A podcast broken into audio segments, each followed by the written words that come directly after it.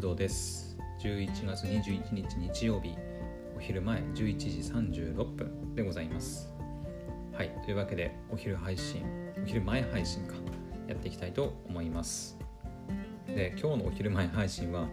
あの本当に雑談になると思うのではいあのいろんな話を、まあ、ちょこちょこお話ししようかなと思ってます。はい。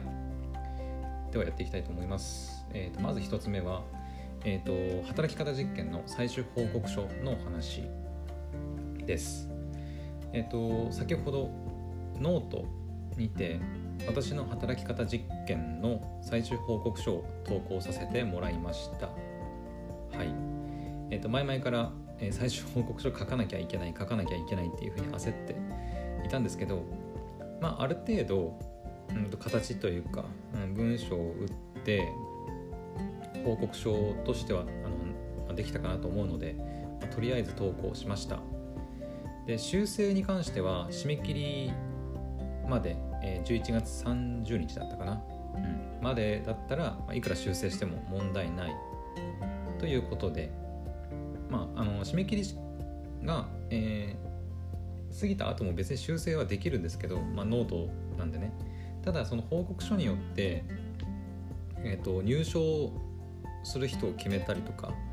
あ、そういったことがまあ運営側で行われるらしくて、まあ、それもあってか一応修正は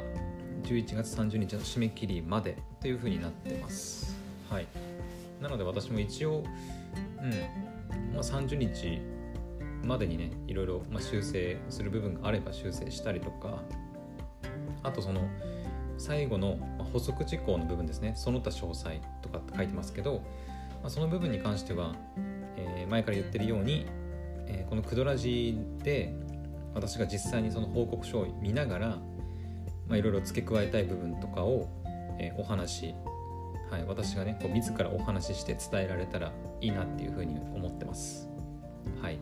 私は、うんまあ、文章を書くのがあんまり得意ではなくて、はい、あのライターでもないですし、うん、なので言葉でね、まあ、口頭であの何かしら伝えられる部分もあると思うので補足事項に関してははい私が音声で喋ってね伝えたいなというふうに思います。もちろんそれもクドラジでポッドキャストとして配信する予定なので、はい、聞いてもらえればいいかなと思います。はいこれがまず1つ目。で2つ目のお話はえっ、ー、とねまたちょっとあのえっ、と昨日の夜と今日の午前中とね、まあ、めもう十分話したと思うんですけどまたあの聞くアニメの話なんですけどまた一つちょっと思い出し思いついたことがあったのでここでお話しさせてください。えっと、まあ、聞くアニメね、えー、Spotify で配信されるっていう風に書かれていたんですけどえっと、まあ、聞くだけなんで、えっとね、なんだっけ、脚本と,、えっとビジュアルを描く、まあ、イラストレーターの人かながいて、で、アニメに登場する、まあ、声優さんたち、まあ、キャスト陣がいて、あと主題歌を歌うアーティストさんがいるっていう形ですよね。まあ、要はそのメンバーというか人が揃えば、えっ、ー、と聞くアニメは制作できるわけですよ。まあ他にもねもちろんそのあのまあ角川さんがねやるサービスですからもちろんその他にもあの見えない部分でお手伝いしてる方とか、まあ、音声収録の場合の音声さんとかもいろいろいるのだとは思うんですけど一応基本的にはそういう脚本かける人がいて、えー、ビジュアルをかける人がいてで登場人物たちに声を当てる声優さんたちがいてでオープニングとか主題歌を歌うアーティストさんがいれば、まあ、作品としては成り立つっていうことがまあ分かりますよね。それってあの、えっと、個人でも十分できることだなって、はい、思いましてあの今 YouTube とかであのなんていうのかな、えー、ボーカロイドの曲とか上がってるじゃないですかあれも、えー、曲を作る人がいて、まあ、声優さんはいないですけど声優さんとかまあ脚本書く人はいないですけど絵を描く人がいてとか音楽作る人がいて歌う人がいてみたいな感じでそういうメンバーを集めて一つのこう動画作品として作り上げてるわけですよね。なんかあの流れというか、まあ、個人でそういう聞くアニメボイスドラマみたいなものを作る人たちが今後出てくるんじゃないかなってちょっと思いました私もねあのアニメ好きな人間なんで、まあ、何かしらの形で携わるそういうことがねあの流行ればの話ですけどあくまで私の予想なんで分かんないですけどそういうのが流行った際には、まあ、何かしらの形でねあの、まあ、携われたら楽しいだろうなっていうふうに思ってます。うん、私はまあ文章は、うん、脚本物語作ることはできないし絵も描けないし別に声優さんでもないから演技もできないから歌も歌えないし、まあ、何ができるかって言われると今のところ何もできないような気はするんですけどまあその、まあ、クドラジを通して、まあ、宣伝くらいはできるかなと思うのでうん。まあねそんな感じで何かしらねあのお手伝いお手伝いというか携われたら楽しいだろうなっていうふうに、はい、思ったというお話でした。本当にねあのうんこの聞くアニメによってねそういう個人で聞くアニメを制作する人たちがこうバンバン出てきて面白いボイスドラマとかね、うん、いっぱい出てくれば楽しいんじゃないかなって思います。はい。まあ、脚本とかに関してはそれこそピクシブとかであの脚本っていうか台本とかね上げてる人もいますしそういう人を起用したりとかあとイラストレーターさんにこうイラストのビジュアルをね描いてもらったりしてあとフリーで活動してる声優さんにお願いしてとか、まあ、やればねなんかできそうなね気もするんですけど。はい、まあ、ちょっとその辺のあのマネジマネジメントというか管理というかはい。プロデュースするのがどれぐらい大変かは私は全然わからないんで。はい、そういうのが出てきたらいいなっていう、まあ、希望的観測でございます。はい、で、えー、っと、聞くアニメに関してはこんな感じです。はい、では続いて、えー、っと、ライバーの話です。えー、っと、ライバーのね、えっと、スカウトを受けたっていう話、まあ、ここ最近1週間ぐらいかな、ずっと、えー、まあ、ちょこちょこあのお話ししていたんですけど、で、LINE でね、まあ、面談をすることになったというか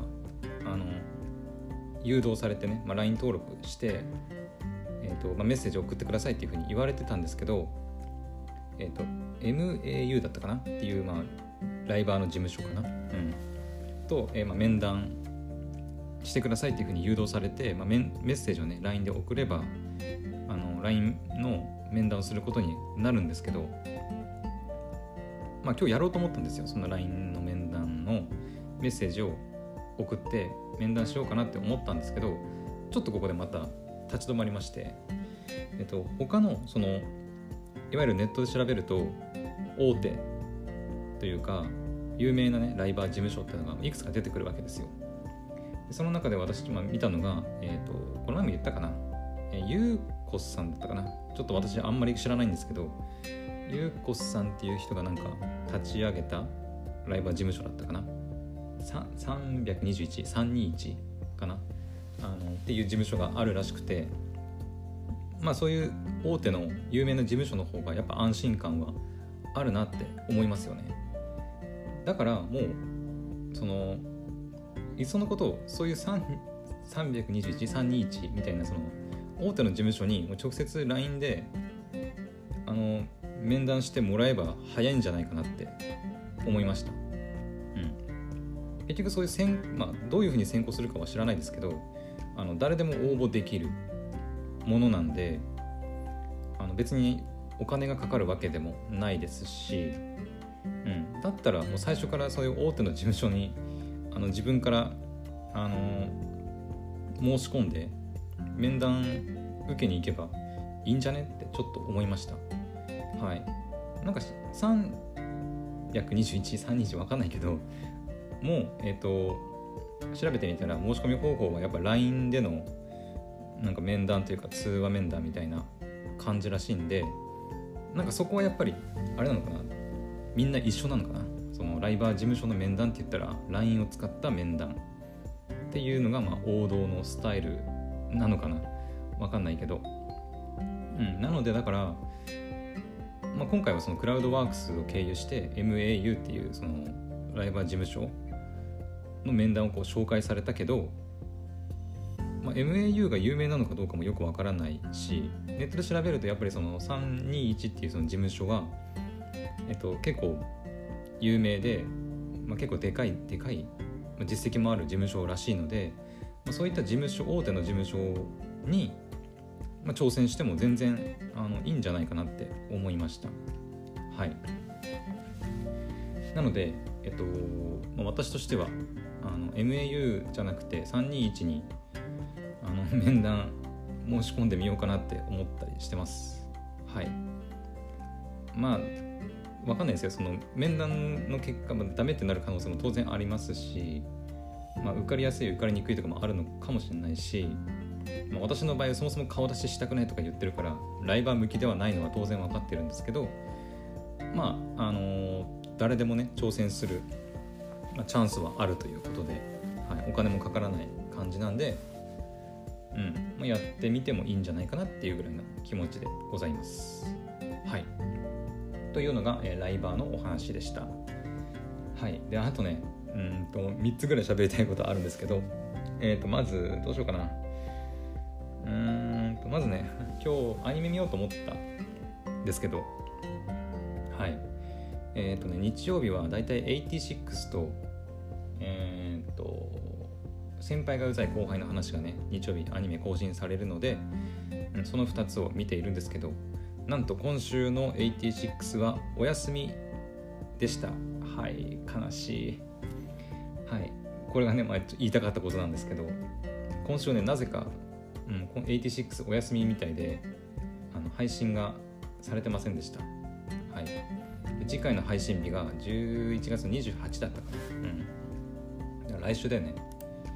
28だから来週の日曜日か。だから今週お休みなんだなって。はい、ちょっとショックを受けていました。うん。まああのかなり佳境、ね、に入っていて物語もね。うん。まあその最終局面なのかな、まあ、原作を私読んでないのでわからないですけどミリーゼ少佐が果たして死んでしまったのかあとシンたちは86のシンたちは果たしてどうなるのかみたいなところにやっぱどんどん行くのにね最終局面の方に行くんでまあそのための、準備期間みたいなものなのかなっていうふうに私は思ってます。はい。第1期も確か11話で完結だったんで、まあ、第2クールもねちょっと1話少なめという感じなのかなうん、そういう見方もできるかなっていうふうに思います。はい。なので来週の86楽しみに待ちたいと思いますと。はい。で、えーとまあ、さっき言いましたけどもう一つは、えー、先輩がうざい後輩の話ですね。で今週というか今日見たやつは、えー、ひな人形のお話とか、まあ、ホワイトデーのお話とかね、まあ、いろいろあのなんだろういろんな話がこう詰まったような回だったんですけど、えーとまあ、主人公のね、えーとやばい名前が出てこない。最近ねキャラクターの名前が出てこないんだよ。たくさん見すぎてるせいもあって。そう双葉。そう双葉。双葉のね主人公の、まあ、双葉のおじいちゃんが、まあ、やってくるっていうお話だったんですけど、はい、その中でいろいろひな人形のお話があったりとかホワイトデーのねお話があったりとかしました、まあ、この手のその日常の、えー、まあ、ラブコメというかコメディ作品って結構ネタにしやすいなって思いました、うん、前もなんだっけ前なんかの話してねバレンタインだバレンタインの話とかね。そう日常作品だから日常にありがちなテーマをこう取り上げたりね、クリスマスとかあと風邪をひいてねあの看病に行ったりとか、まあ、バレンタインとか今回の、えー、ひな人形とかひな祭りかひな祭りの話とかホワイトデーの話とかね結構その日常に寄り添った、えー、回が多いので、うん、なんだろう私のポッドキャストでもかなり喋りやすいというかテーマとしてね取り上げてあ、ひな人形の話しようかなとかホワイトデーの話しようかなみたいな感じで結構その、まあ、話のネタにつながりやすいなっていう風な印象を受けました。はい。まあもうなんだろう。うん、まあ、せその今回ねそのひな人形の話とかひな祭りひな祭り ひな祭りの話とかホワイトデーの話があったんでひな祭りの話とかホワイトデーの話を深掘って話してもいいんですけどそうするとちょっと長くなりそうなんで今回はちょっと押さえておきたいと思います。ホワイトデーはねまあ先週の話、えー、バレンタインだったかな。話だったんでまあうん。私ホワイトデーまあもらったことがないんでねバレンタイン自体が。なのでそもそもホワイトデーに何かお返ししたこともないですね。はい。であとひな祭りに関してはうちにねえっ、ー、と何段だろうあれ？7, 7段ぐらいのでっかいめちゃくちゃでかいえ、ー、と高さ私より私の身長よりあるぐらいのあのでっかいあのひな人形のセットがあるんですよね。うん。なんかおじいちゃんからもらって買ってもらっただかなんだかって言ってて、うん、めちゃくちゃでかいんですよね。まあ設置するのもめちゃくちゃ大変なんですけど人形もねお代理様となんだっけなんとか様あの殿様とえなんだ？その奥さんお姫様？となんかそれ以外にも五人林とかそういっぱいね人形もたくさんあって全部で7本当に7段ぐらいある立派なひな人形の、はい、セットがうちにはあります。はい。いくらぐらいするんだろうね？下手したら100万とかいくのかな、うん、ちょっと分かんないんですけどもうほんとそんな立派なあのひな人形があるっていうお話でした。はい。まあ来年のひな祭りの時とかにねまたあのお話できたらなって思います、はい。まあ、ホワイトデーもひな祭りも、まあ、まだまだ先の あのねまだもっとか3ヶ月4ヶ月ぐらい先の話なんで、はい、その時にまたねお話できたらなって思います。はい。であとはあこれもねうんと話そうと思えば話せるんですけど、えーと、7分の22っていうアーティストっていうかアイドルグループに関してのお話なんですけど、えっ、と、今日、今日かな？昨日かな？に、えっ、と、新しいミュージックビデオの動画がアップされてまして、はい。あていうかそもそもあれか。7分の22って何みたいな人ももしかしたらいるかもしれないんですけど簡単に言うと,、えーと、あの AKB とかあと他がわからないけど AKB などをまあプロデュースしている秋元康さんがいますよね。あの人がプロデュースしている、えーと、二次元の、えーと、アーティストアーティストアイドルか。アイドルグループっていうのが、えー、と7分の22っていうねえー、アイドルグループがいるんですけど私結構前からアニメ化をされていて、うん、結構前から、はい、ずっと好きで曲ね聴いているんですけどなんかそのミュージックビデオが昨日公開されていてここ最近あんまり情報を終えてなかったんですけどなんかどうやらその第1章というかどうなんだろう現メンバーが終わるっていうことなのかな？なんかその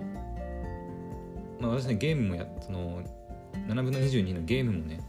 リズムゲームもやったりするんですけどなんか新しいなんだっけな新しい後輩が入ってくるみたいな新新しいキャラクターが入ってきてその後輩と一緒にやるイベントみたいなのもやってたような気がするんで、うん、もしかしたらその第1章が終了して今の現メンバーがとりあえず終わりっていうことなのかな。うん。でなのであのなんだろうちょっと寂しいなって、うん、気持ちもあるんですけど、